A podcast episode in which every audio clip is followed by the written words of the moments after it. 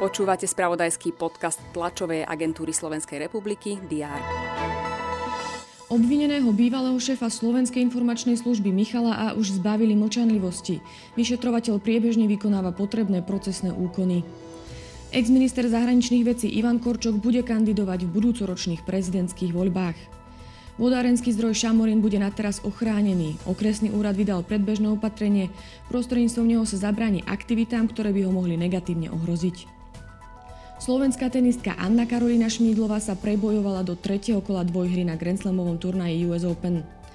Aj tieto informácie priniesol uplynulý deň. Aktuality budeme sledovať aj vo štvrtok 31. augusta. Vítajte pri prehľade očakávaných udalostí. Prezidentka Zuzana Čaputová by si želala, aby bol posledný mesiac pred parlamentnými voľbami politickou súťažou, nie politickou vojnou. Lídry majú podľa nej vážiť slová, pretože nenávisť a nevraživosť sa prenáša na spoločnosť. Skonštatovala to pre TASR v súvislosti s blížiacimi sa voľbami a očakávaným vyostrením predvolebného boja.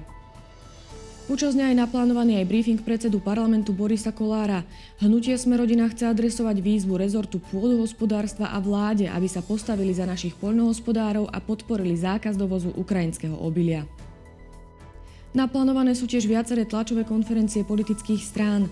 SAS chce hovoriť o novom školskom roku, demokrati o oživení slovenského zdravotníctva a hlas SD o vyrovnaní regionálnych rozdielov. Vedenie Košickej zoo bude informovať o dovoze medvedích mláďat zo záchrannej stanice a ekocentra v Zázrivej.